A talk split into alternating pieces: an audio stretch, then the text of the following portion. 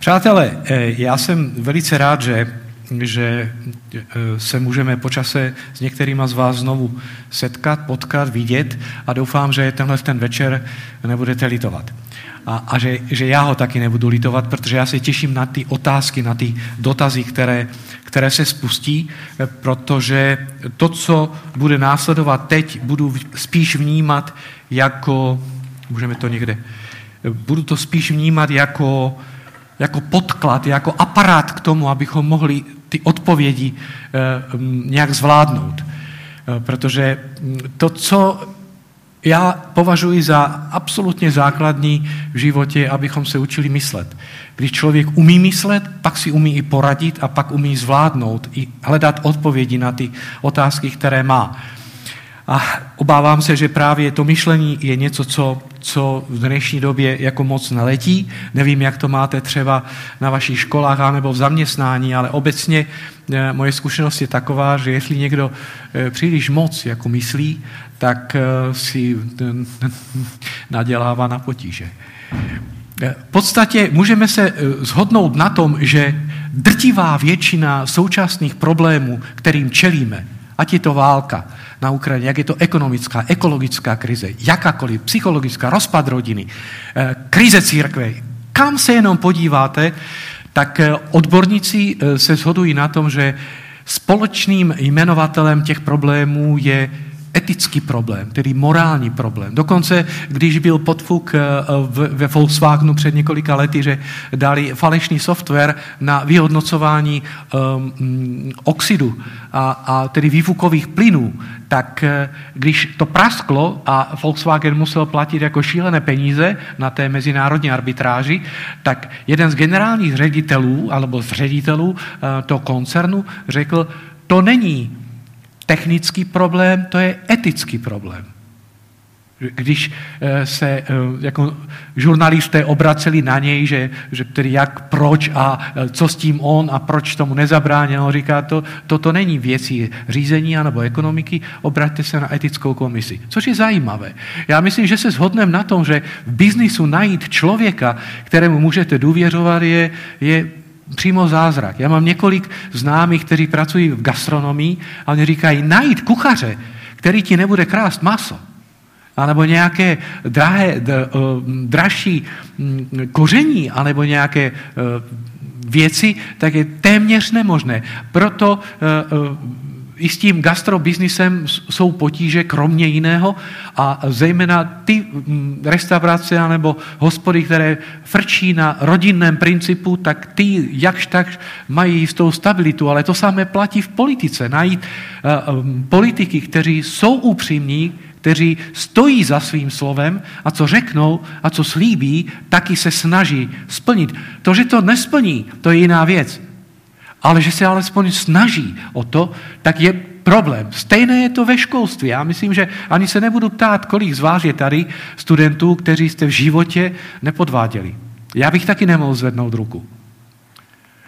A sport před lety byl příšerný jako průser mezinárodní, když eh, DEF olympiáda eh, pro hluchoněmé v Tatrách eh, už se zběhli sportovci z celého světa na Slovensko do Popradu, na to letiště a pak najednou prasklo to, že někdo ukradl miliony peněz, které byly vlastně určeny a že nic není připraveno. Jeden člověk šel do basy, ten tam sedí pořád ale teď to nebyl jeden člověk. Teď to museli eh, jako být eh, jako hodně více lidí, když něco takové se stane. Ostuda blamáš šílená. Třeba i bioetice teď řešíme etické a morální problémy. Jako známý byl ten, ten případ, když, eh, když z, z pobalských krajin z Itálii se domluvili, že budou operovat hlavu jednomu klukovi. Jeden donor dával své tělo a druhý dával svou hlavu. A, a, a řešilo se to, jestli je to vůbec etické a jestli, a když se to podaří, tak jakou identitu bude mít. Dle těla nebo dle hlavy? A samozřejmě různý výzkum ohledně klonování, kměnových buněk a, a tak dál. A ještě jednu věc, kterou bych rád zmínil, je případ z Jihoafrické republiky, protože tam, když skončil apartheid a tak Jihoafričané si řekli, že chceme mít jako skvělou společnost, teď konečně si budeme to řídit sami, tak pozvali absolutní top světové právníky, ústavní právníky a požádali je, aby vypracovali kvalitní špičkovou ústavu pro Jihoafrickou republiku. A opravdu mezi odborníky je zhoda v tom, že e, Ústava Jihoafrické republiky patří k těm top, absolutně top, které jako svět zná. Co si myslíte, změnilo se něco na životě v Jihoafrické republiky? republice? No ne. Ústava je jedna věc, praktický život druhá věc, jinými slovy vymožitelnost práva. Jestli, jestli je něco napsáno, to je, to je, to je to je jiná věc. A jestli to člověk dodrží, tak to je druhá věc.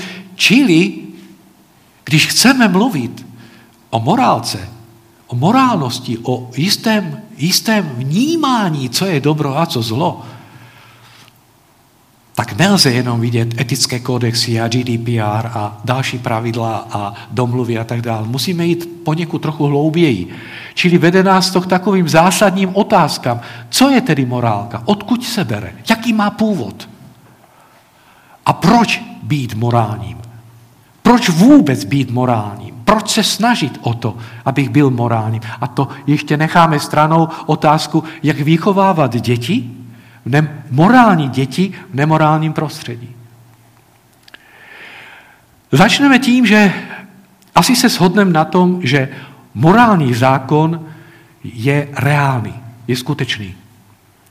Řekl to již Sokrates, který řekl, nediskutujeme o žádné malé věci, ale o tom, jak bychom měli žít. Všimněte si, že jak bychom měli žít. V teorii se mluví o deskriptivním, čili jak žijeme, a preskriptivním, jak bychom měli. As we ought to do, behave. Čili is, anglicky jako jaký je stav, a ought to, jako jak by to mělo vypadat.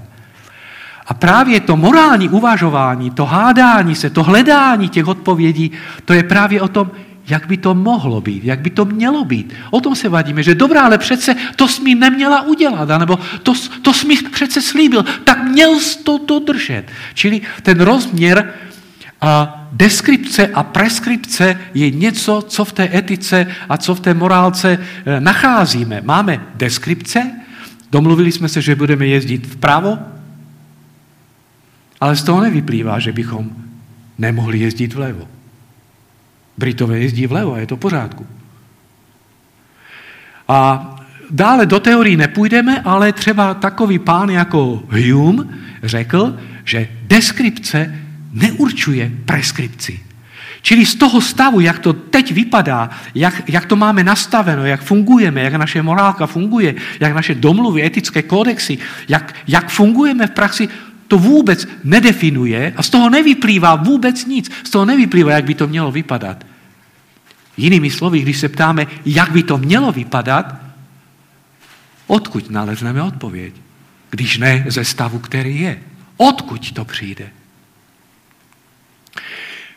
Jeden z názorů, který kritizuje tuto pravdu, že morální zákon je reálný, že tak jako je gravitační zákon, tak je i morální zákon, že je prostě tady, že je objektivní, protože se si shodneme na tom, že, že třeba zabíjet děti, to je objektivná, objektivní věc, že to je zlo, anebo holokaust, že, že to bylo zlo, alebo znásilnění a, a že umíme se domluvit asi na celém světě o jistých věcech, že toto je zlo. Ubližování slabým, bezbranným a podobně. Války, že to je něco, co je zlo.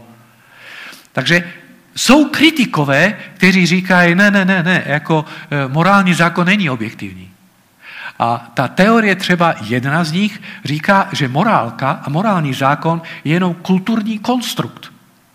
Čili vzniká v různých kulturách, v nějaké kultuře se nějak domluví, v jiné kultuře se jinak domluví a v dalších kulturách se jinak domluví. Tato teorie, tento pohled, že morálka je, je kulturní konstrukt, je dobrý nástroj, je dobrá odpověď na to, abychom vysvětlili diverzitu, čili rozličnost, různost. Proč v Indii to mají jinak? Proč v arabském světě to mají jinak? Proč Evropa to má jinak? Proč Češi to mají jinak a Němci to mají jinak? Proč je to tak, že a když je kostel v Německu, třeba bohoslužba, nebo ve Švýcarsku, tak deset minut před, eh, před začátkem bohoslužby téměř nikdo není v kostele, ani na parkovišti, ale pět minut před začátkem jsou tam všichni. A když začne bohoslužba, do nohy jsou tam. Proč to oni tak mají a proč u nás v Čechách to máme jinak? Proč, když eh, český eh, lékař pracuje ve, ve Vídni a vystoupí v nemocnici a nastoupí do výtahu v té garáži, automaticky, jak se otevřou dveře, tak pozdraví v tom výtahu dobré ráno, alebo dobrý den, nebo dobrý večer. Ten týž lékař, když se vrátí do Brna nebo někde jinde a vystoupí ve vlastní nemocnici v garáži, jestli ji tam má, a nastoupí do výtahu, tak nepozdraví. Protože u nás se nezdravíme ve výtahu. A odevzda, taky vysvětluje dobré, dobrý systém odevzdávání hodnot generacím. Proč je to tak, že v těch národech anebo v některých, některých kulturách se to odevzdává a právě tenhle ten pohled, že morálka je kulturní konstrukt, že je to ovoce anebo nějakým způsobem výplot dané kultury, tak na některé věci nám to pomáhá. Je to, je to dobrý nástroj. Ale třeba nevysvětluje univerzalitu morálky. Co se tím myslí? Nevysvětluje to, že si myslíme, že třeba muž by měl mít jednu ženu. A když přijdou třeba arabové alebo, alebo muslimové a chtěli by mít právní, uh, uh, legální krytí, aby se mohli oženit druhýkrát, třetíkrát, čtvrtýkrát, pátýkrát, tak my řekneme ne. Proč? No protože jsme přesvědčeni, že monogamie je správná. Proč? Oni jsou přesvědčeni, že ne. Proč si Evropa myslí, že to, co my máme v Evropě, že je superiorní, čili že tak by to mělo vypadat, protože my jsme nějak chytřejší a moudřejší. E, čili jsme přesvědčeni, že některé věci jsou univerzální. I Číňané by to měli jako respektovat. I Arabové, i um, Černoši, všichni by to měli uh, respektovat, protože my to tady v Evropě takhle jako vnímáme, cítíme, tak, tak tomu rozumíme.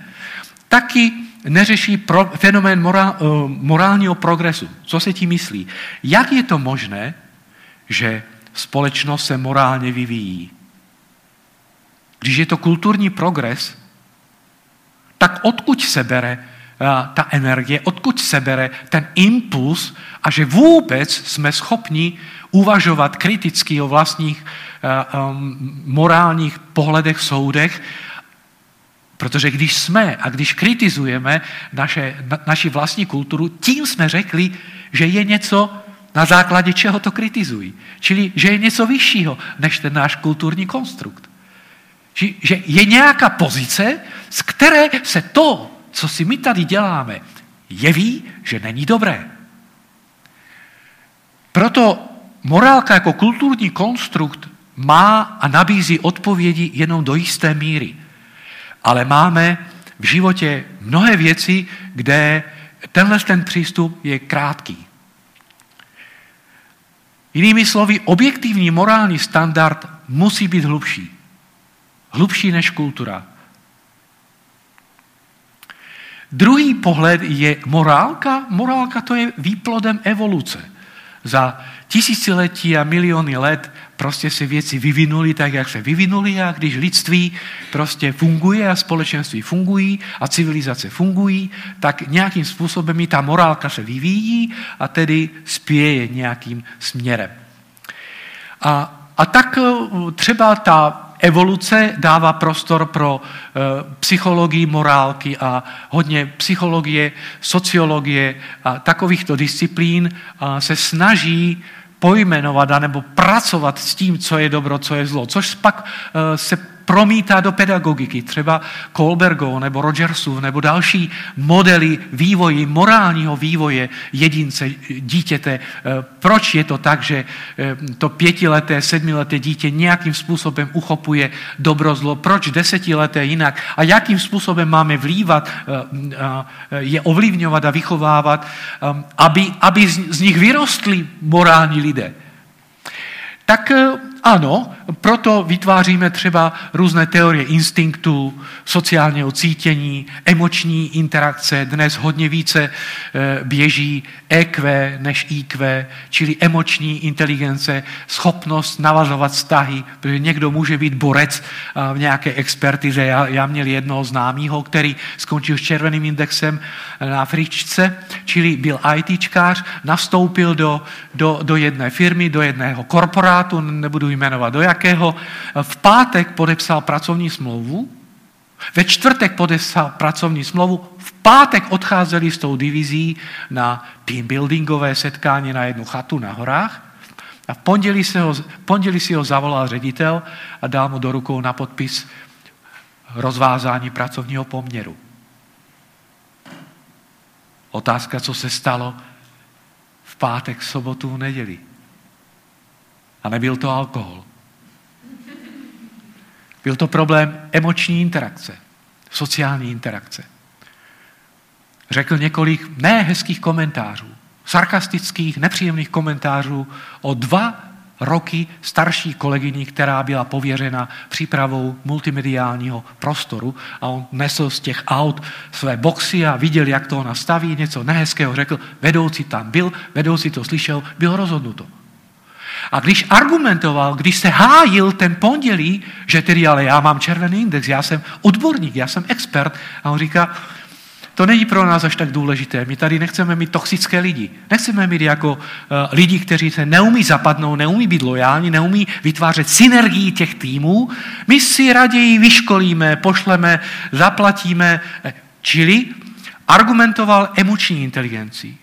Jako řešil otázku, která spadá do kategorie evoluční morálky, nebo tedy, tedy psychologie morálky. A, a samozřejmě s tím souvisí neurovědecká e, aktivita a výzkum, e, který třeba popisuje různé mozgové, mozkové činnosti a ti, kteří jste jako lékaři, tak dobře víte, že Toto je věda, která posledních 20-25 let eh, šíleným způsobem napředuje. Eh, nastartoval to ještě Bill Clinton, když uvolnil obrovské peníze pro výzkum ve Spojených státech amerických v 90. letech. A pak samozřejmě Evropa kopíruje, protože Evropa není schopna se tak rychle domluvit, jak se američané umí a oni pak natlačí ty peníze do toho biznisu a ten výzkum se dělá, pak to kopírují Evropané, Rusové, Číňané a další.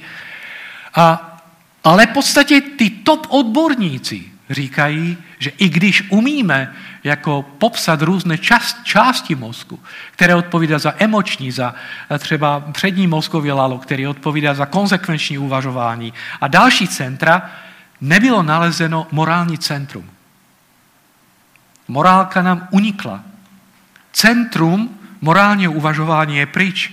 Spíš se tedy mluví, abych vám to přečetl velice přesně. Lidský mozek nemá centrum morálky, nebo jeden systém, a taky nemá, e, e, a, a nemá ani jeden systém, který by určoval morální rozhodnutí. Jde spíš o složitý komplex součinností různých mozkových center a sítí, které souvisí s emočností, plánováním, řešením problémů, chápáním jiných, sociálním cítěním a jednáním a bla, bla, bla, bla, bla. Dva špičkoví neurovědci a z článku před dvěma lety. A když jsem včera se ještě připravoval a jsem scrolloval jako top nejnovější věci kolem tohoto, není objeveno morální centrum. A, a já vím, že ani nebude. Objektivní morální standard musí být hlubší. To je pravda. Všechno, co oni zjistili, je pravda, že jak to souvisí, jak když poškodíme nějaký mozek, nějakou část mozku, jaký to má dopad eh, na emoční, nebo na morální, nebo jiný, jiné cítě. No to je něco jiného. To je spíš ta deskriptivní rovina. Ale, ale preskriptivní rodina, uh, rovina, čili uvažování asi ought to be, jak by to mělo být, to je jiný kalibr, to je jiná liga. Pak přichází další teoretikové, kteří kritizují to, že by morální zákon byl objektivní. A říkají, zapomeňte, není objektivní. Morální zákon je sociální konstrukt. Jak se my domluvíme, taková morálka je. Známý je eh, výrok jednoho bývalého eh, předsedy slovenského parlamentu, který, eh, senátu, který před asi pěti lety, pěti, šesti lety už je mrtev mezi časem, ale tehdy byl uh, uh, předsedal Senátu a on řekl v jednom rozhovoru, když opozice uh, atakovala, že co dělají Ficovci a, a, a že to není dobré a že mají mafiánské uh, zákony a, a tak dál, tak jeho argument byl velice zajímavý. Vyhrej volby, vyhraj volby a můžeš dělat, co chceš. Jinými slovy, jakmile máš volby v rukou, jakmile máš většinu v parlamentě, dnes se řeší otázka, otázku uh, i českého um, rozpočtu, prezident ho stopnul, ale premiér právě řekl, že mají 101 a že to, že přelomí, prolomí um, prezidentovo veto. a ten Slovák řekl tedy, vyhraj volby, můžeš dělat, co chceš, ale my všichni, kteří jsme tam tehdy žili, tak víme, že to, co dělali, bylo zlé. To, že oni to odhlasovali, to, že to dali do, do nějakých novel zákonů, to, že si to, že si to z legalistického hlediska, čili z, z pohledu paragrafu, že si to zakryli, to nic nemění na tom, že morálně, eticky to bylo špatné. Takže sociální konstrukt. Jak to je? Vychází se z takzvaného zlatého pravidla, která, eh, které má dvě verze. Je pozitivní a je negativní. To negativní je známé, co nechceš, aby ti jiní činili, nečiň ty jim. A to pozitivní, které pochází z Bible, jak chcete, aby lidé jednali s vámi, tak vyjednejte s nimi. Což je fajn, ale je tam jeden problém.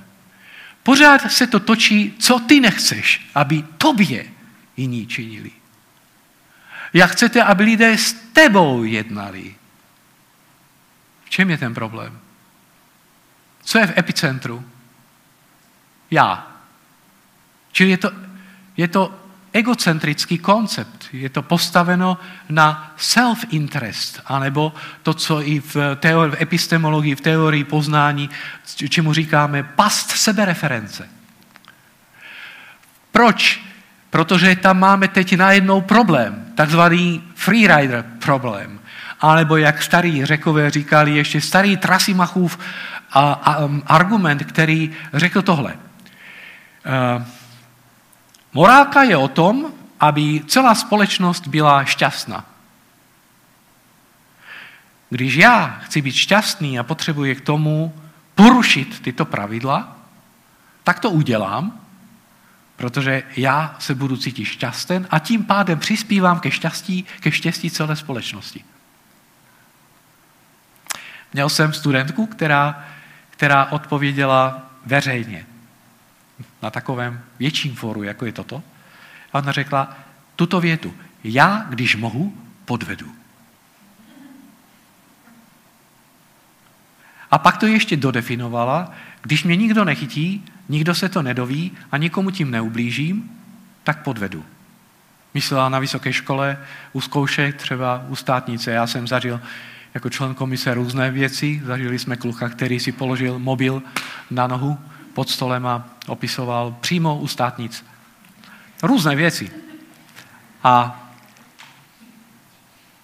já jsem pak vyzval ty studenty, ať všichni jsme cítili, že, že že to, že to smrdí, že to páchne. Jako nemůžeme souhlasit s tím, že já když mohu, tak podvedu. Já jsem se pak zeptal, jestli má kluka. Ona, že jo. Já se ptám, je tady přítomen? Že ne. A, a pak tedy ona pak řekla to, co řekla. A já jsem vyzval ty studenty, tak zkuste jí ten, tenhle ten argument rozstřílet. Ale zapomeňte na Boha. Boha z toho vynechte. Zůstaňte jenom na antropocentrické poloze, čili mluvme jako lidé, jako hledajme psychologické, evoluční, kontraktualistické, kulturní a já nevím, jaké koncepty a zkuste říct, proč tenhle ten postoj je zlý, když nikomu neublíží, nikdo se to nedoví a, a a nechytí. Jako, jo. Nikdo se to nedoví, nikomu tím, tím neublížím.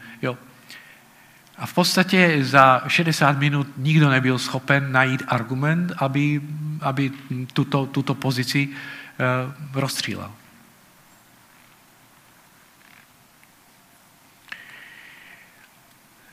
Je zjevné, že sociální konstrukt nám s něčím pomůže, Protože opravdu, jak se domluvíme, jak se domluvit musíme. Tak my jsme se domluvili, že budeme jezdit pravo, tak jsme se domluvili. Je to, je to pravda. Je to morální. Jezdit vlevo není morální. U nás. Ne v Anglii. Čili objektivní morální standard, jestli je, musí být hlubší. A to, že je, je jasné. Proč? Protože všichni chceme, aby to bylo jinak. Všichni do jednoho to je ten klasický argument C.S. Lewise v Mere Christianity, kde on argumentuje, že v každé kultuře je, se považuje něco za dobré, za špatné, za dobro, za zlo. Že, a všichni to pořád porušují a všichni, všichni to chtějí vylepšovat. Jinými slovy, musí být někde nějaký vztažný bod, ke kterému zhlížíme. Proč jsme schopni uvažovat, aby to, aby to bylo lepší? Ta samotná ten samotný fakt, že toužíme po věcech lepších a dokonalejších, ten mlčky odkazuje na objektivní standard morálního zákona. Proto třeba uh, Petr Berger um, ve svém díle mluví o morálním řádu ve světě jako signálu transcendence. Čili ten fakt, že morální jsme a že a že diskutujeme o morálce a že diskutujeme a kritizujeme to co, to, co tady máme a jsme schopni identifikovat a trestat a poslat do vězení a, a tak dál, že vůbec se o tom bavíme, tak filozofové přichází, kouknou se na to, jak, jak, to, jak to vypadá, řeknou, mhm, tak to, že tohle to funguje, to nás odkazuje na něco, co nás přesahuje. Čili na objektivní morální zákon, který je tam. Samozřejmě, jakmile začneme uvažovat jako filozofové, a musíme se ptát o, na charakter světa, na povahu světa, odkud se bere svět. Jaká je povaha tohoto světa? Protože z toho pak vyplývají právě odpovědi na ty otázky, které jsme řešili právě před, před chviličkou. V podstatě máme jenom dvě možnosti, když se ptáme, odkud se vzal svět, jak je to možné, že vůbec něco existuje, protože nemuselo existovat. To, že něco existuje, tak, tak to není tak samozřejmá věc. Mohlo klidně existovat nic. A když už existuje, tak proč to existuje, jak to existuje a odkud se to vzalo?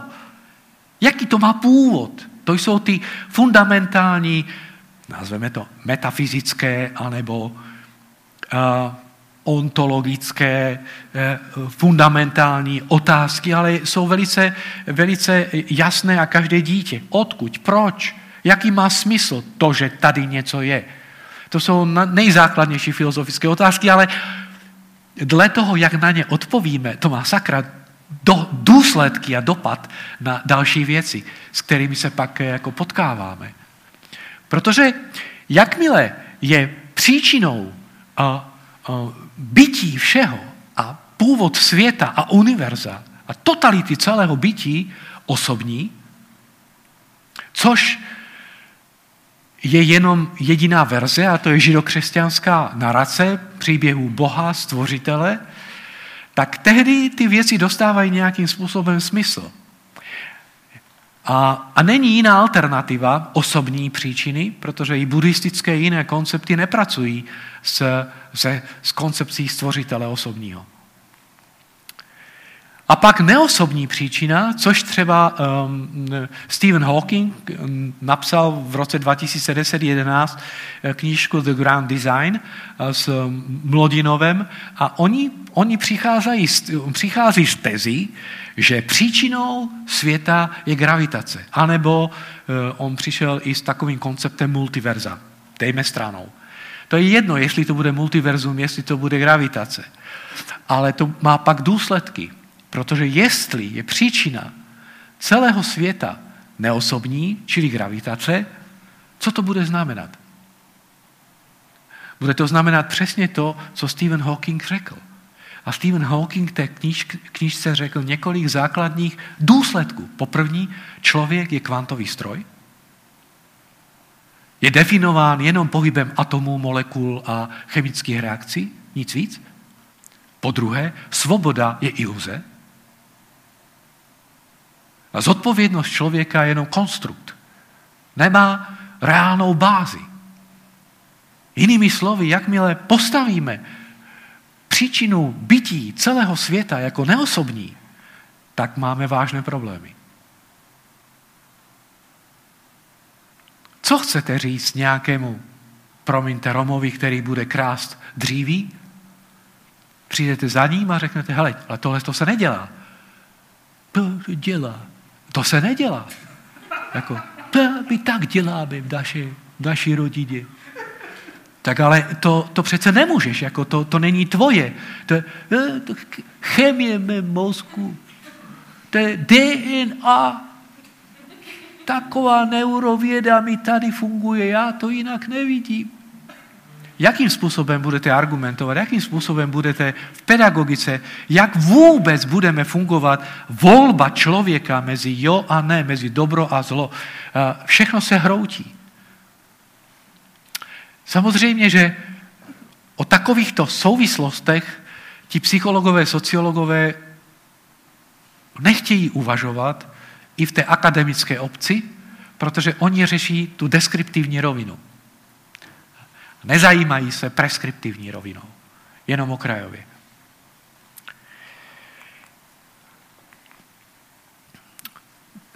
Slyšíme výpovědi tří špičkových vědců.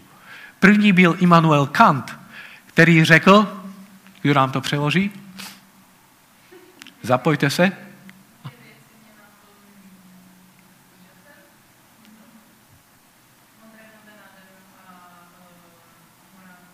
Ano. Hvězdné, hvězdné, nebe, hvězdné nebe nade mnou a mravní zákon eh, ve mně.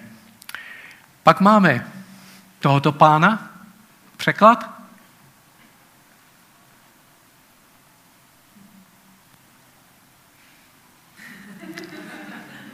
Nadejte.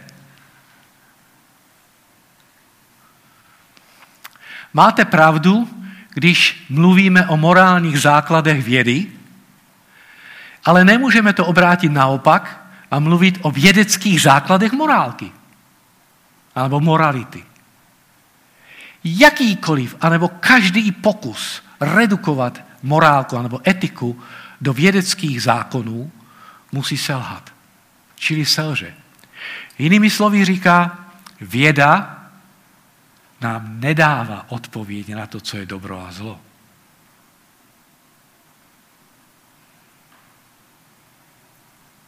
To je, to je šílený důsledek, přátelé. Když šéf parlamentu řekne, vyhraj volby a můžeš si dělat, co chceš, tak bych mu odpověděl, to můžeš, protože jsi svobodný člověk. Ale jaké to bude mít důsledky, o tom ty nerozhoduješ. Takže tady je někde nějaký objektivní morální zákon.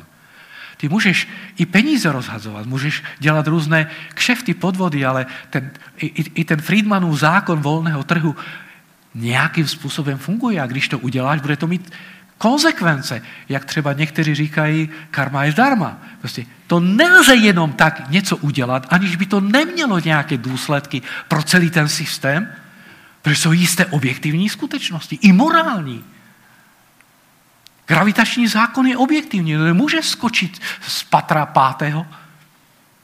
Jako svoboda ti to umožňuje, ale budeš mít důsledky. Můžeš jít za, do zatáčky třeba šedesátkou, do nějaké dvojité šikany, ale, ale bude to mít důsledky. Já jsem teď vyměnil auto, několik let jsem měl Bavo 320 eh, a teď jsem eh, přesedlal na, na Golfa a já musím změnit moji neuronovou síť. Protože Golf stoprocentně nemá takovou stabilitu, jak, jak měl můj Bavorák předtím. A nemůžu si dovolit to, co jsem si mohl dovolit s ním.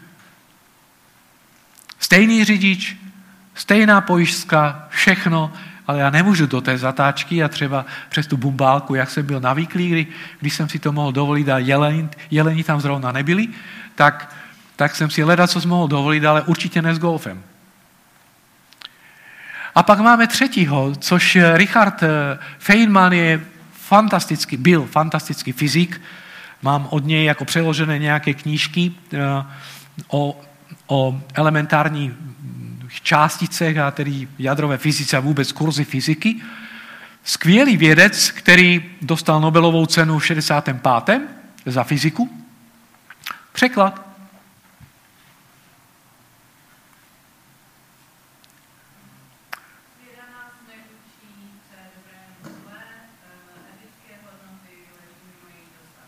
Přesně tak. Čili ještě jednou. Věda nám nic neřekne o tom, jestli je něco dobré nebo zlé. Ty etické hodnoty, čili morální hodnoty, jsou někde mimo definičního oboru, na kterém operuje věda, řekli bych to. Mimo dosahu té vědy. Věda vůbec se k tomu nemůže vyjádřit.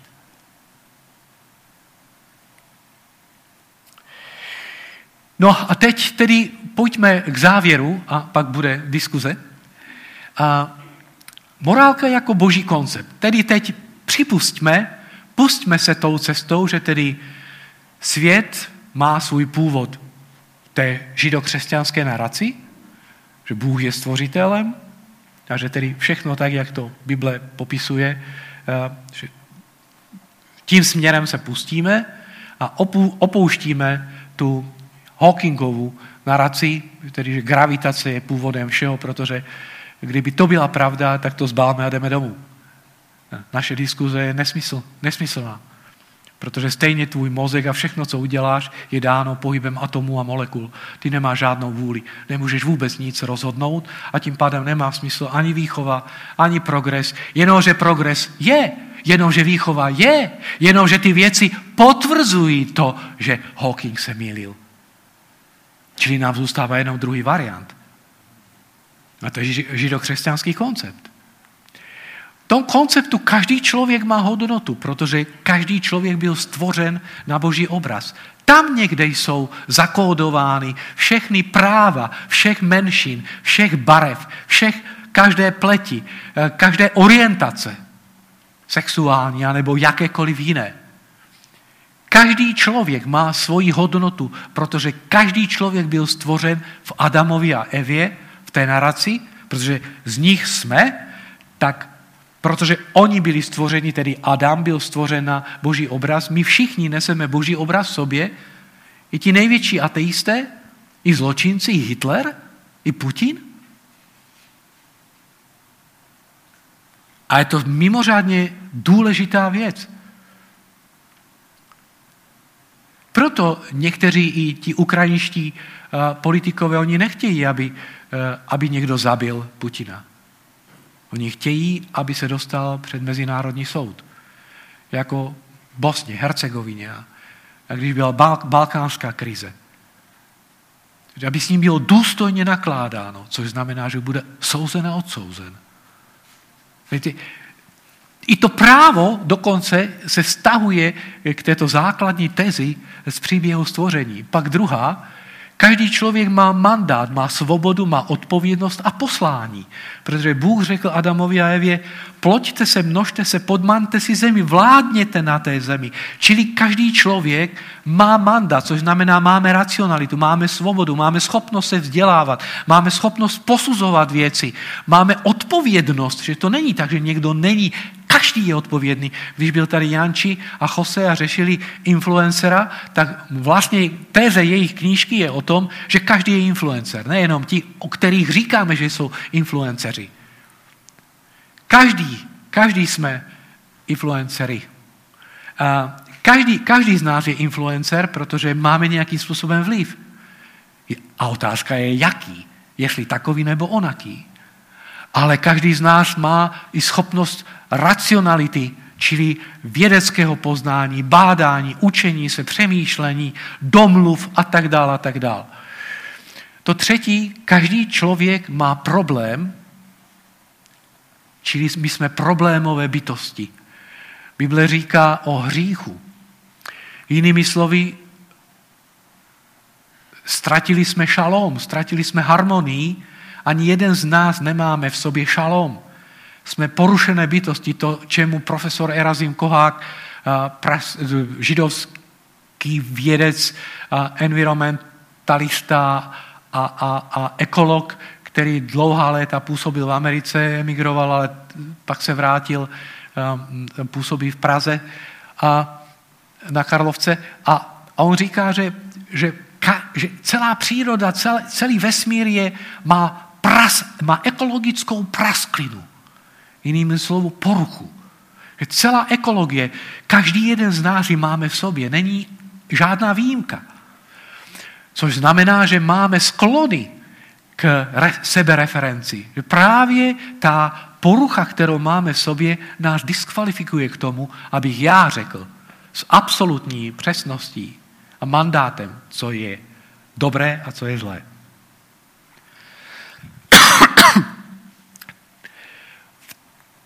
Tomto pojmu té poruky, té ztráty harmonie se skrývá to, že já jsem odkázán na naslouchání jiným.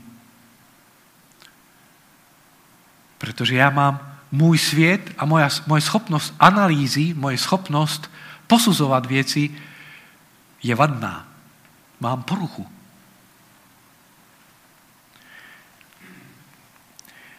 Čtvrté, každý člověk byl stvořen pro věčnost. O čemž tedy Bible v Genezi povídá. Z toho pak vyplývá velice důležitá věc, že protože my máme věčnost v sobě, že jsme tak byli stvořeni, tak my se pořád, pořád natahujeme za něčím, co tady není. A pořád toužíme po něčem lepším. Po lepších kamarádech, po heští lásce, po více peněz, po více úspěchu, po dokonalosti. My nejsme spokojeni s tím, co máme a nikdy nebudeme. Protože toužíme po věcech, které nás přesahují. A jiný, jinými slovy, máme touhu s přesahem reality. Proto je to od tu. Proto, jak by to mělo být, protože to echo z ráje někde v nás to je. Třeba Kohelet říká, Bůh vložil věčnost do srdce člověka, jenomže člověk nevystihne dílo, které koná Bůh. Ještě jednou. Bůh vložil věčnost do srdce člověka, čili do tvého srdce vložil věčnost, jenomže člověk, tedy ty, já, nikdo nevystihne, nejsme sto popsat a vystihnout to dílo, které koná Bůh. Jenom to máme v sobě. A tušíme, toužíme. Proto Berger mluví o morálce, morálce jako o, o signály transcendence, čili jako nějaký signál, který nás odkazuje někde na něco, co je mimo nás. A Bible říká, že to něco je Bůh a tedy, že ten mechanismus je dán tím, že jsme byli stvořeni pro věčnost. Každý člověk má milovat blížního jako sebe sama, protože konceptem stvoření je láska. Láska je absolutní základní kámen stvoření a narace. Bůh z lásky dělá věci. A Bůh miluje svět. A Bůh miluje všechno, co stvořil. A stvořil to dobře. A pak přišla ta porucha. Pak přišla ta prasklina, která narušila a, a, a šalom se ztratil. A proto ten, ten imperativ lásky, milovat svého blížního jako sebe sama, eh, čili to, to, to, to milování blížního, eh, to nám otvírá dvě, dvě věci. Jednak hodnotově v medicíně, tedy princip neubližování a princip ochrany života. O tom je láska. A na druhé straně smlouvu, čili opravdu ty sociální a kulturní kontraktualistické přístupy, že se domluvme, jak to budeme dělat. Domluvme se, aby nám bylo dobře. Domluvme se, abychom, abychom byli šťastní. Jenomže ať se domluvíme, jak se domluvíme, nikdy všichni šťastní nebudeme. Proč? Protože jsme porušení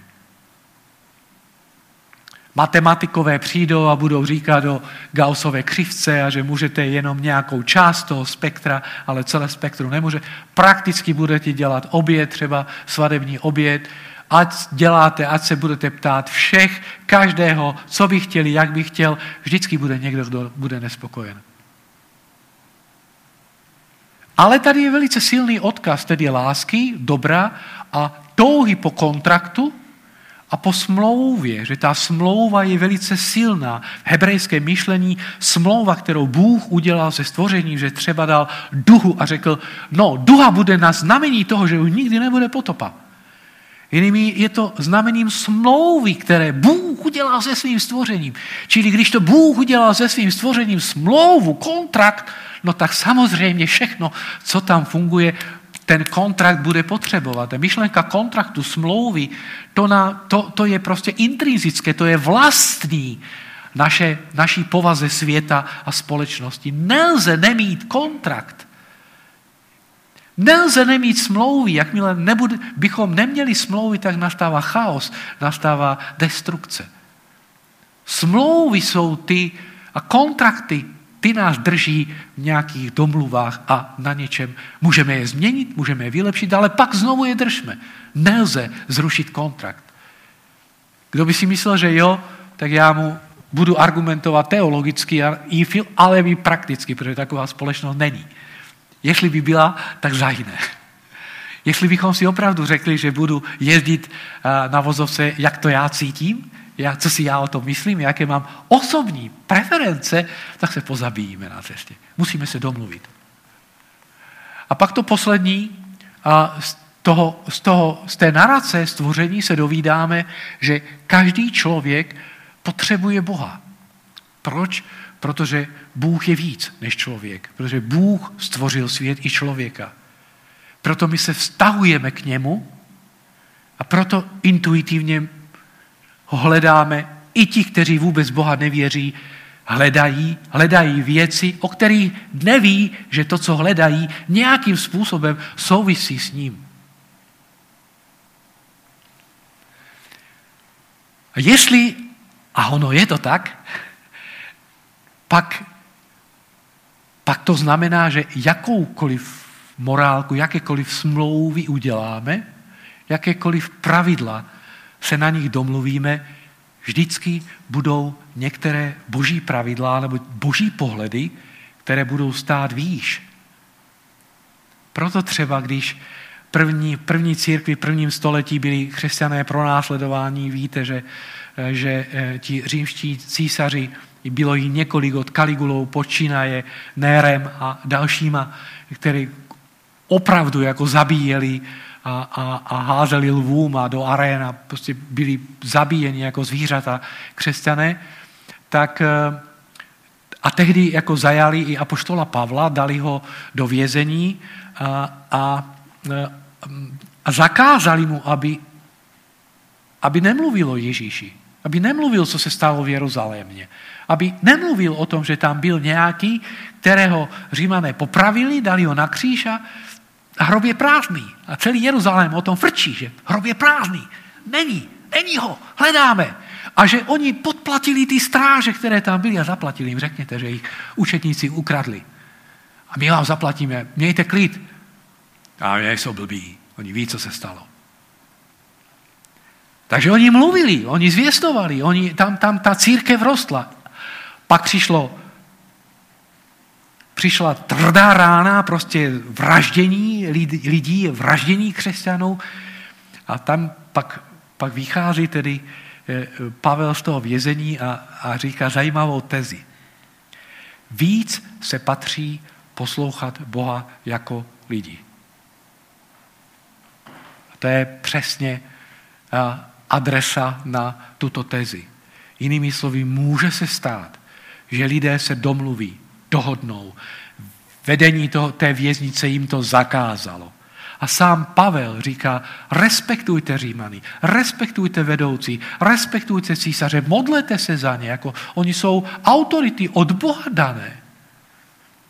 A přece v některých případech, případech našeho života nebo ve společnosti může nastat situace, kdy nebudeme poslouchat a neposlechneme ty zákony a ty autority, protože Bůh to vidí jinak. Jinými slovy, stojí nad tím kontraktem psycho, kulturo, socio, eko a dalších logických věcí.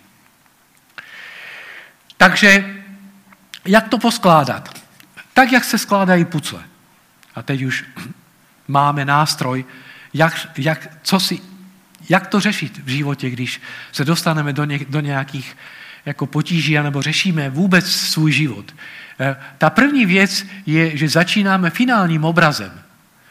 Že kdybychom nevěděli, jak má vypadat finální obraz, tak, a máte takovou pětitisícovku, tak jako nevím, jak, jak, jak bychom to dali. My musíme mít ten obraz, třeba to bude hrad, anebo to bude mapa světa. Ně, něco musíme vědět, jak to má vypadat, mentálně musíme vědět, jak to má vypadat, pak můžeme zač, začít skládat. Druhá věc je, musíme znát hranice. To jsou rohy a tyto čáry. Tím začínáme. Těma rohama, ty jsou jenom čtyři, a pak ty hranice. Což pro nás znamená taky některé konstanty v té etice, v té morálce, přes které nejede vlak. A pak jisté hranice, které musíme stanovit, přes které nejede vlak. A pak musíme mít jisté rozumné zručnosti, což znamená eh, bádat, eh, domluvit se, eh, přemýšlet, hledat, rozsudzovat, kritické myšlení. To jsou zručnosti, které nám pomůžou, abychom našli řešení, abychom mohli v životě dělat hezké věci, aby ta společnost se dostávala dál, třeba i firma, aby měla vlastní kulturu, která půjde dál. Já jsem třeba četl první etický kodex Československu, který měl, měla firma Slovna v Bratislavě, což je pochopitelné, protože ona byla napojena na ten eh, ropní a plynovodní systém eh, celé Evropy, takže Západ tlačil po listopadu 89, eh, aby ty etické kodexy byly přijímány, takže postupně Češ, Češi a Slováci přijímali ty etické kodexy. Třeba gastronomie přijala etický kodex Evropské charty jenom nějakých sedm let zpátky, alebo osm.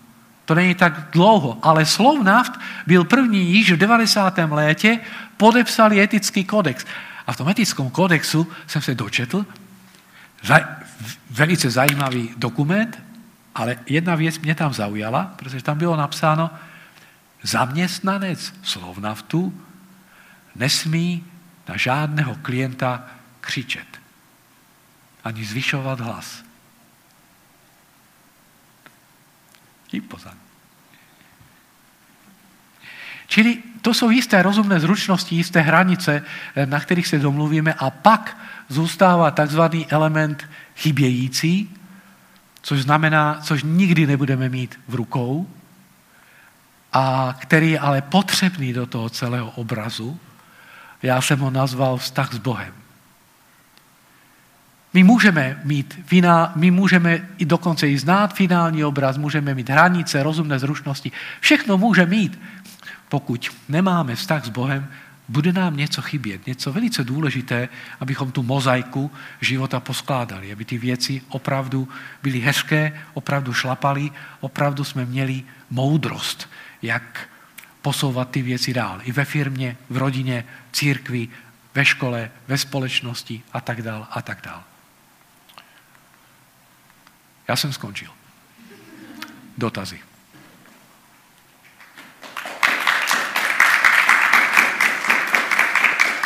Děkuji.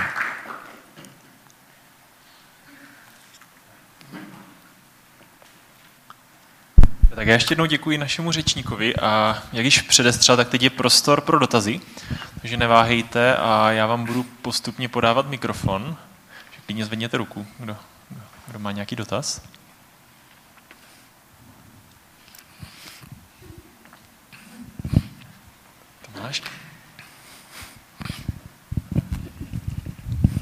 Se to podaří sformulovat. Um, ty jsi mluvil o tom, že jsou dvě možnosti. Buď, uh, buď svět je stvořený nebo jako, něč, jako osobní silou nebo, nebo, nebo neosobní uh, gravitací. A mně vlastně přijde, že, že většina lidí, minimálně v České republice, se nehlásí k té židokřesťanské tradici, že, by věři, že, jakože nevěří v tu osobní sílu a přesto nežijí podle té druhé varianty. Mi přijde jako, jako funkčně. Um, jak bys zařadil, podle čeho se vlastně lidi, jestli to, jestli to vůbec je možné, jak bys jako pojmenoval to, podle čeho lidi jako, jako pragmaticky funkčně vlastně žijí? Jo? Jo, uh, děkuji. Dobrá otázka, ale je to zamrzlé, jinak bych se vrátil uh, nějakým krokem zpátky a nevadí. Uh, podívejte, tady, hrajou, tady, hrají, uh, tady hrajou některé, některé mechanismy uh, společně tu hru. Ta první je to, že Evropa je křesťanská. Prostě od toho druhého, třetího století, když první apoštolové eh, se vrátili z Malé Asie, z Turecka, kde, kde Pavel i se Sílasem a měli to vidění a přešli do Řecka, přišli do Evropy a nastala eh, mm, křesťanizace, nebo teda pokřesťanšťování Evropy a Evropa v podstatě tisíc, tisíc pětset, dva tisíce let eh, je vybudována na křesťanských základech, co se nedá říct o Číně, ani Africe, ani Americe tehdejší. A vůbec ne Japonsko. Ani Střední východ. Co to má za následek? To má za následek, že, že my jsme si vybudovali jistou kulturu. Ta kultura je vybudována na deseteru a dokonce desetero, eh, teda dekalog se dostal do římského práva. Tím, že křesťanství se bylo legitimizováno ve třetím, čtvrtém století, tak celé římské právo, a tedy římský svět, byl ovlivněn dekalogem. Kdybyste šli do eh, primitivních kmenů, oni neznají něco takového, jako nepokradeš. Nebo nepožádá ženy z blížního svého, nebo nějaké věci. To, to jsou věci, které, které Eh, původně slované byli, eh, nebyli křesťané a obětovali děti. A mm, Radegast byl, byl pohánský bůh, který je na Radhošti tam u nás. A, takže, takže to je první velice důležitá věc, že můžeme být ateisté, ale jsme nešení vlnou, ta naše loďka je nešena vlnou křesťanství. Křesťanství, které, které přineslo Eh, Evropě neskutečné výhody, protože díky křesťanství Evropa rozběhla eh, moderní vědu. Věda by nebyla možná v islámském kontextu nebo v taoistickém konceptu nebo v hinduistickém konceptu, kde máte cykličnost času. Není možné rozběhnout vědu. Věda se může zrodit, tato věda moderní jenom tam, kde je filozofie linearity času, čili kde věci směřují někde do budoucna. Ne, kde jsou ovládány nějakým, nějakým bohem, který uh, udělá a nikdo neví co. Židovský Bůh je předvídatelný Bůh. Čili to jsou velice vážné věci. Třeba když vezmeme Komenského, který eh, ovlivnil šíleným způsobem Evropu a i, i Česko, i, i Slovensko, ale to byl křesťan. Celá jeho eh, didaktika, celá jeho informatorium školy mateřské, celé jeho dílo je postaveno na tom vědomí, že lidé a Bůh. Takže toto je první důležitý, velice důležitý. Jakmile bychom se narodili v Číně nebo v Indii, nebo třeba v, v, v, v islámském světě, tak by věci byly zcela jinak. A kdybychom se narodili v kulturách, které dělají ženskou obřízku, tak bychom mohli jenom přemýšlet nad tím, jak, jak je to možné, že v té Evropě to tam nedělají. Takže to je první věc. A druhá věc, která platí, protože to jsme tam četli, že každý člověk má touhu po věčnosti, čili uh, máme svědomí, které jistým způsobem odkazuje na ten, na ten morální zákon a, ten, a to svědomí máme. My, to, my prostě víme, že bychom neměli podvádět, že když, máme, když jsme na výběrovém řízení a Senát něco ptají, že bychom měli říct pravdu. Stejně eh, se dějí věci, že člověk pravdu neřekne, Znal jsem jednu mladou ženu, která měla dítě a e, utajila, že to dítě má, protože kdyby řekla, že má dítě, tak ji nevezmou, na tu pozici. A ona se domluvila se starýma rodiči, že oni, se, oni si budou hlídat to dítě, ale když se jí ptali, jste vdaná? Ne. Máte děti? Ne. Ale to byla lež. Takže, ale ona dobře ví, že, že lže. A my, když porušujeme pravidla, my to dobře víme. To, to, to, to znamená, že máme vědomí jistých zákonů, máme vědomí, co je pravda, co je lež, co je dobro a co zlo, v těch základních věcech, což je dáno naší kulturou, což je dáno našimi jistými stereotypy a jistými hodnotami, které máme. Že, že třeba máme eh, pracovat eh, a že máme si pomáhat, když je nouze a tak dále, a tak dále. Což bylo na opravdu hezké, když bylo zemětřesení na Jižní Moravě, tak jako Češi se zmobilizovali, když, když přišla pandemie, tak to Němci nešili takové roušky jako v Čechách a na Slovensku. To bylo opravdu jako velice zvláštní, jak jsme se zmobilizovali a já odpovídám právě protože, že u nás ta tradice křesťanství a reformace, kdy česká reformace na, ve, ve celosvětovém měřítku, to je, to je o sto let dříve, než byla německá reformace Luterova, tak Jan Hus eh, byl sto let dříve. A to nechává ty stopy. Takže as, as, asi takhle. A zároveň ta touha po věčnosti, touha potom, aby, aby, abychom něco ještě dosáhli, něco hezčího, ta touha po kráse, po spravedlnosti, tam v nás je. Dává to smysl?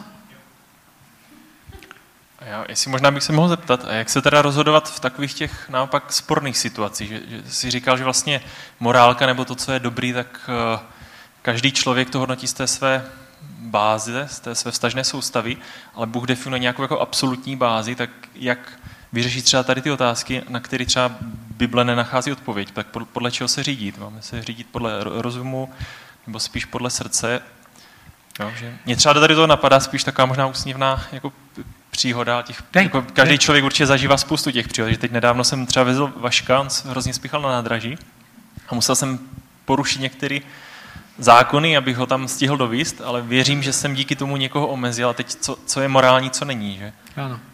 Ano. A nebo třeba uh, v čase protektorátu uh, přijde gestapo a bude se vás ptát, máte doma židy? A vy, a vy řeknete, jo, máme. A oni kde? Tady pod stolem. Jo? Samozřejmě, že No a ta, to je velice zajímavá otázka, protože třeba Immanuel Kant, eh, on je představitelem deontologie a ta deontologie eh, tedy mluví eh, o jistých hodnotách, morálních hodnotách, součástí kterých je to, že člověk by měl být pravdomluvný vždycky. A já říkám, jako Kant asi nežil protektorátu. On jinak byl velice zvláštní člověk. Byl, on celý život žil jenom v tom městečku, nebyl déle než možná 15 kilometrů odsaď pryč, takže by žil v úzkém světě. Nezažil pluralitu různých věcí, protože je jasné, že když vám přijdou gestapáci domů, tak budete lhát. Proč? Z vyššího principu principu ochrany života. Neubližování. Protože, protože tito lidé se mě ptají, aby ublížili. Když vám přijde fake alebo shipping, shipping a, a e-mail a budou chtít uh, data k vaší kreditní kart, kartě, tak jim nedáte. Protože oni nemají čestné úmysly. Čili budete lhát, anebo vůbec nebudete, budete brutální vůči ním. A oni ho řeknou, proč, ten, proč si nesluší, nechceš se mnou, no nechci. Jste, jste šmejdáci, já nechci s vámi vůbec komunikovat. Zavolá mě telefon, pane Máhriku, e, zastupuj, jo, děkuji, promiňte, řídím. Bum. Čili jak se rozhodujeme? Rozhodujeme se, rozhodujeme se dle více, více parametrů, parametrů, více kritérií. Existuje, eh, jsou různé i dilemy, třeba Heinzova dilema, ale mm, teď jsem zrovna dostal jednu otázku od jednoho obchodního ředitele přes třetí osobu a on řešil na tom pracovišti s těma kolegami takovýto problém. Když zabiju někoho, nikdo mě neviděl. Mám se jít přiznat?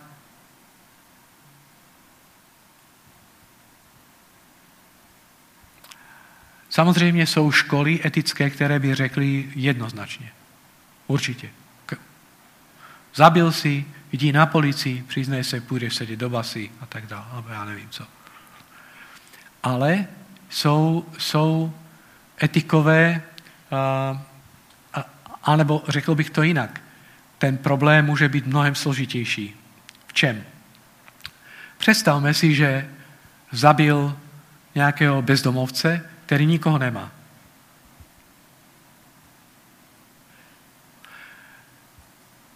On má potom, není žádná kompenzace, není komu dát kompenzaci.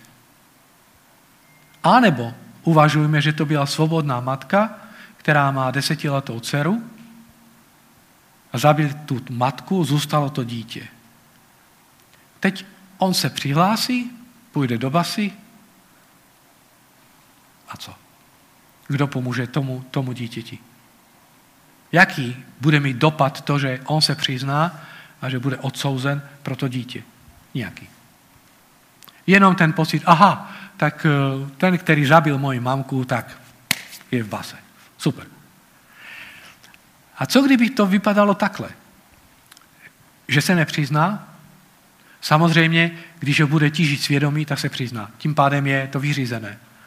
Mnoho lidí se přiznalo právě proto, že měli tíhu svědomí. A jakmile přijde tíha svědomí, tak, eh, tak je zodpovězeno. Ale on to řekl velice fikaně. Představte si, že zabíjí člověka, vyspovídám se knězi, musím to jít nahlásit i policii. A to je velice složité, proto kněží jsou ošetření spovědním tajemstvím, které má jisté jistou morál, eh, mra, eh, právní ochranu.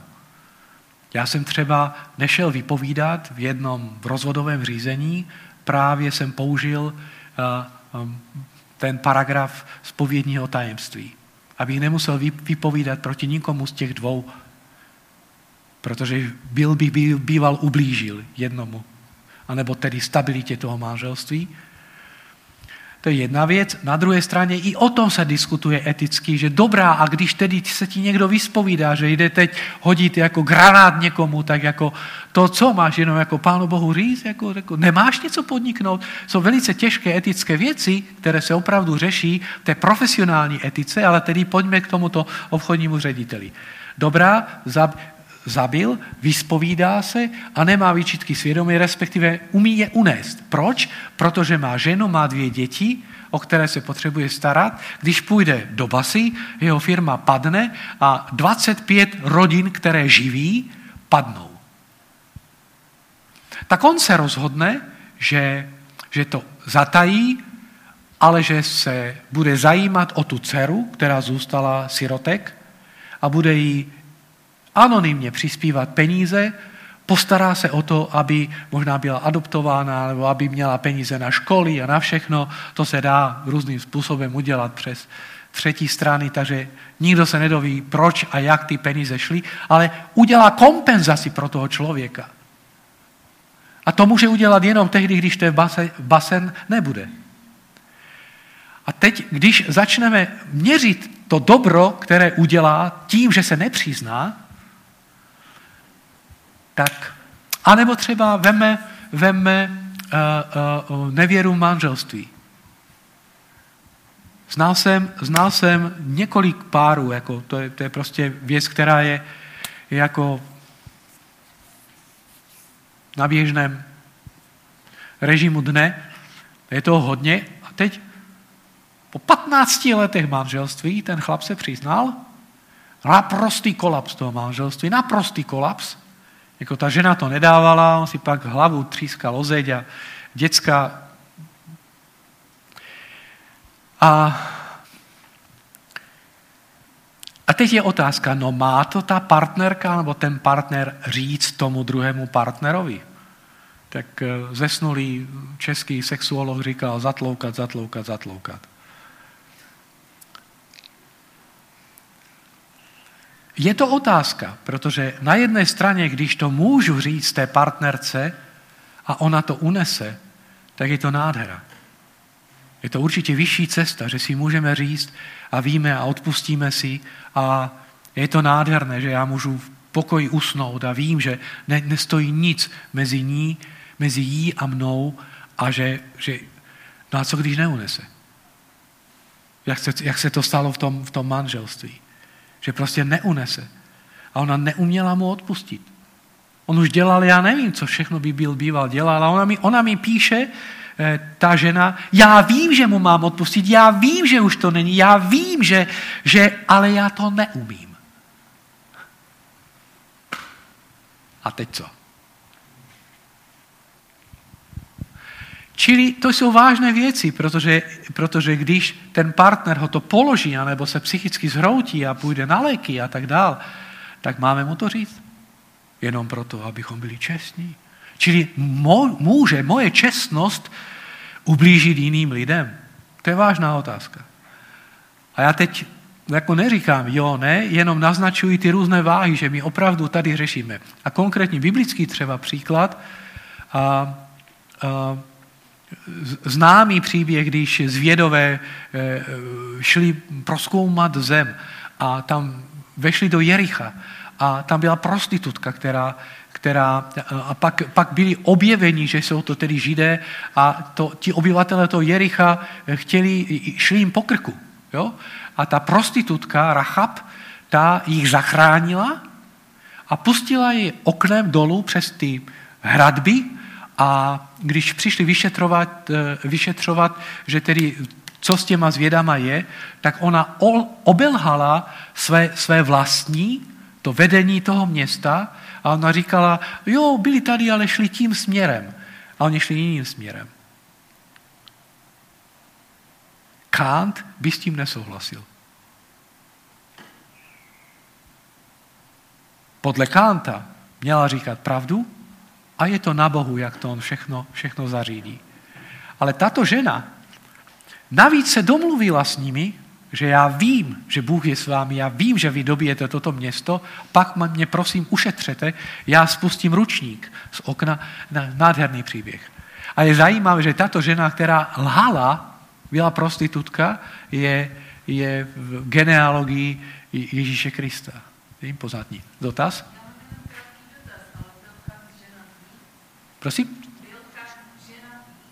Uh, myslím si, že byl. Jo. Ale byl to zvláštní člověk, opravdu žil ve, ve velice úzkém, úzkém takové, takové komunitě. Samozřejmě, že eh, kdyby, já jsem čekal, jestli někdo zareaguje, protože ano, my známe z historie příběh, kde v jedné holandské rodině eh, schovávali židy a když přišli Němci, zaklopali na dveře a řekli dobrý den, dobrý den, hledáme židy. Máte židy? A domáca paní řekla, jo, máme.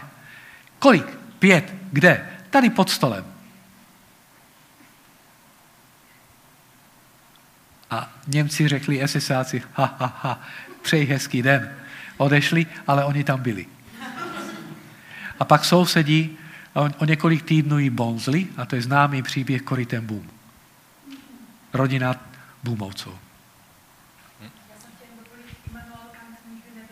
Nebyl ženatý. Dobře. Tak tím, tím pádem to dává smysl. Omlouvám se za nepřesnost, nebyl jsem si jistý. To dává veliký smysl. Já děkuji teda za vyčerpávající odpověď a, a velmi podrobnou. A mně tady přišlo ještě několik nebo celá řada anonymních otázek a věřím, že odpovědět na ně by zabralo celou novou přednášku. Takže já všech těch, ze všech těch dotazů už vyberu pouze poslední, ale ještě předtím bych vám chtěl dát prostor na jeden dotaz z publika. Takže... Ano? Jeden, dva? Pošlu mikrofon.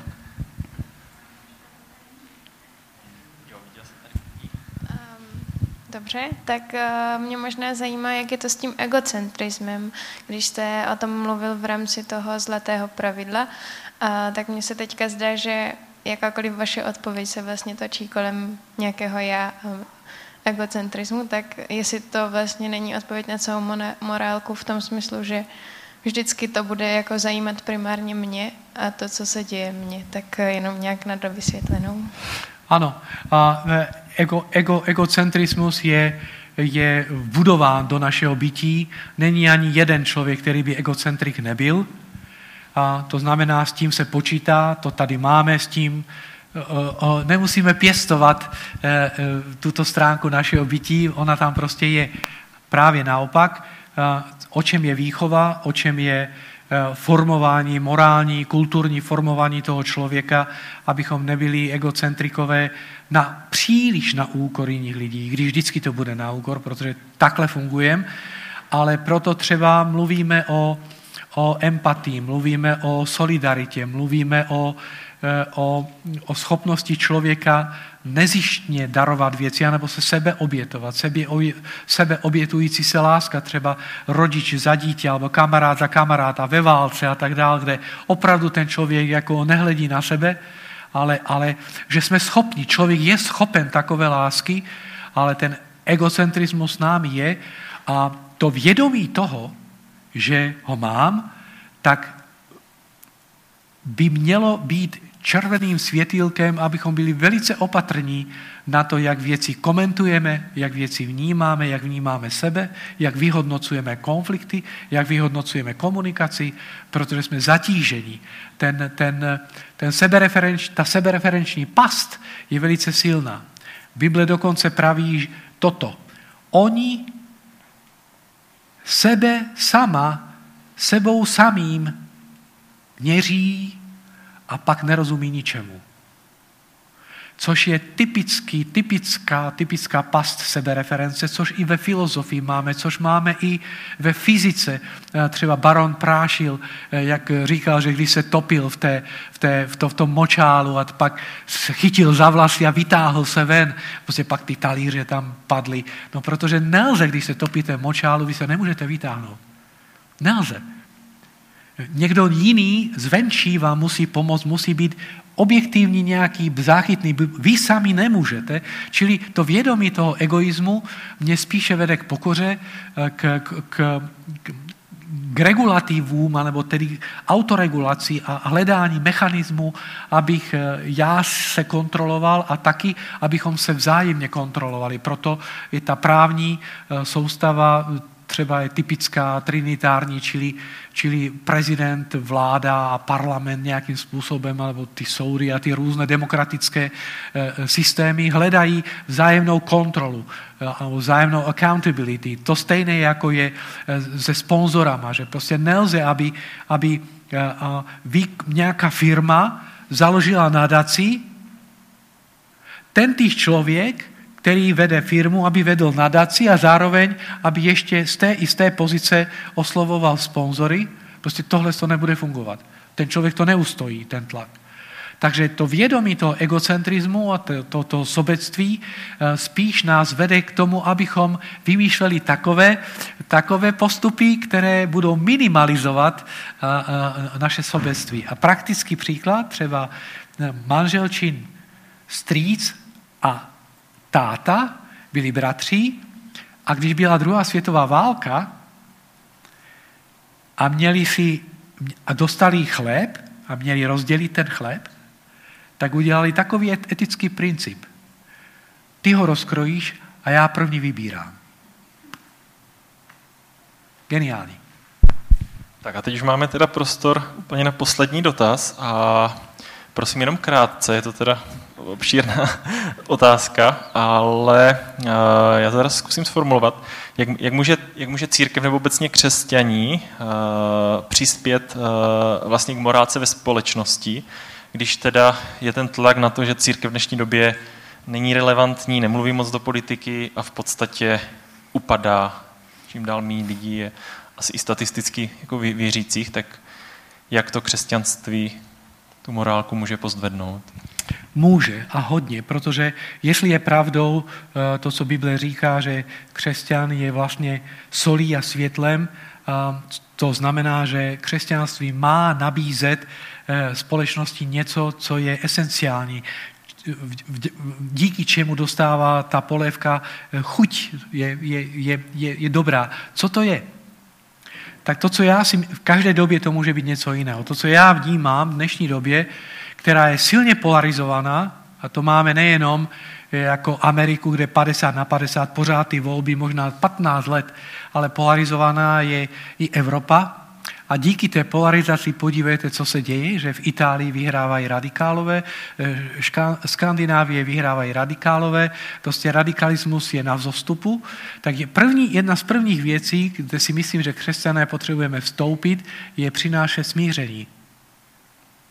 Smíření eh, ne ve smyslu, že, že, že nehledejme pravdu, ne, ale smíření v tom, abychom se neuráželi, abychom nehrotili emoce, a abychom vrátili nějaký, nějakým způsobem eh, eh, zpátky řád. To znamená, když je vláda, tak ať vládne a za čtyři roky eh, jim, jim to sečteme. Podívejte, co se děje na Slovensku, tam pořád opozice chce položit vládu, ale ta opozice, když byla vládou a když byli, byli pod tlakem předčasných voleb, ten týž Fico tehdy řekl, nechte nás jako mm, eh, být ve vládě čtyři roky a pak nám to sečtete. A on teď chce, eh, prostě popírá sebe sama. Myslím si, že, že tedy vraťme systému řád a to třetí, eh, buďme, buďme lidé pravdy, což znamená všechny tyto fejky, trolové a šum, informační šum, který zatěž, zatěžuje lidskou mysl, zatěžuje eh, naše vztahy, ten je potřebné identifikovat a dát ruce od toho pryč a minimalizovat to prostě. Nešířit ty věci, a nepřidávat eh, dříví na ten typ ohně, který komplikuje věci, které vyhrocuje, které, které destruuje. Takže myslím si, že bychom měli být lidé zdravého rozumu a, a úcty a respektu v té lásce. Já moc krát děkuji za odpověď.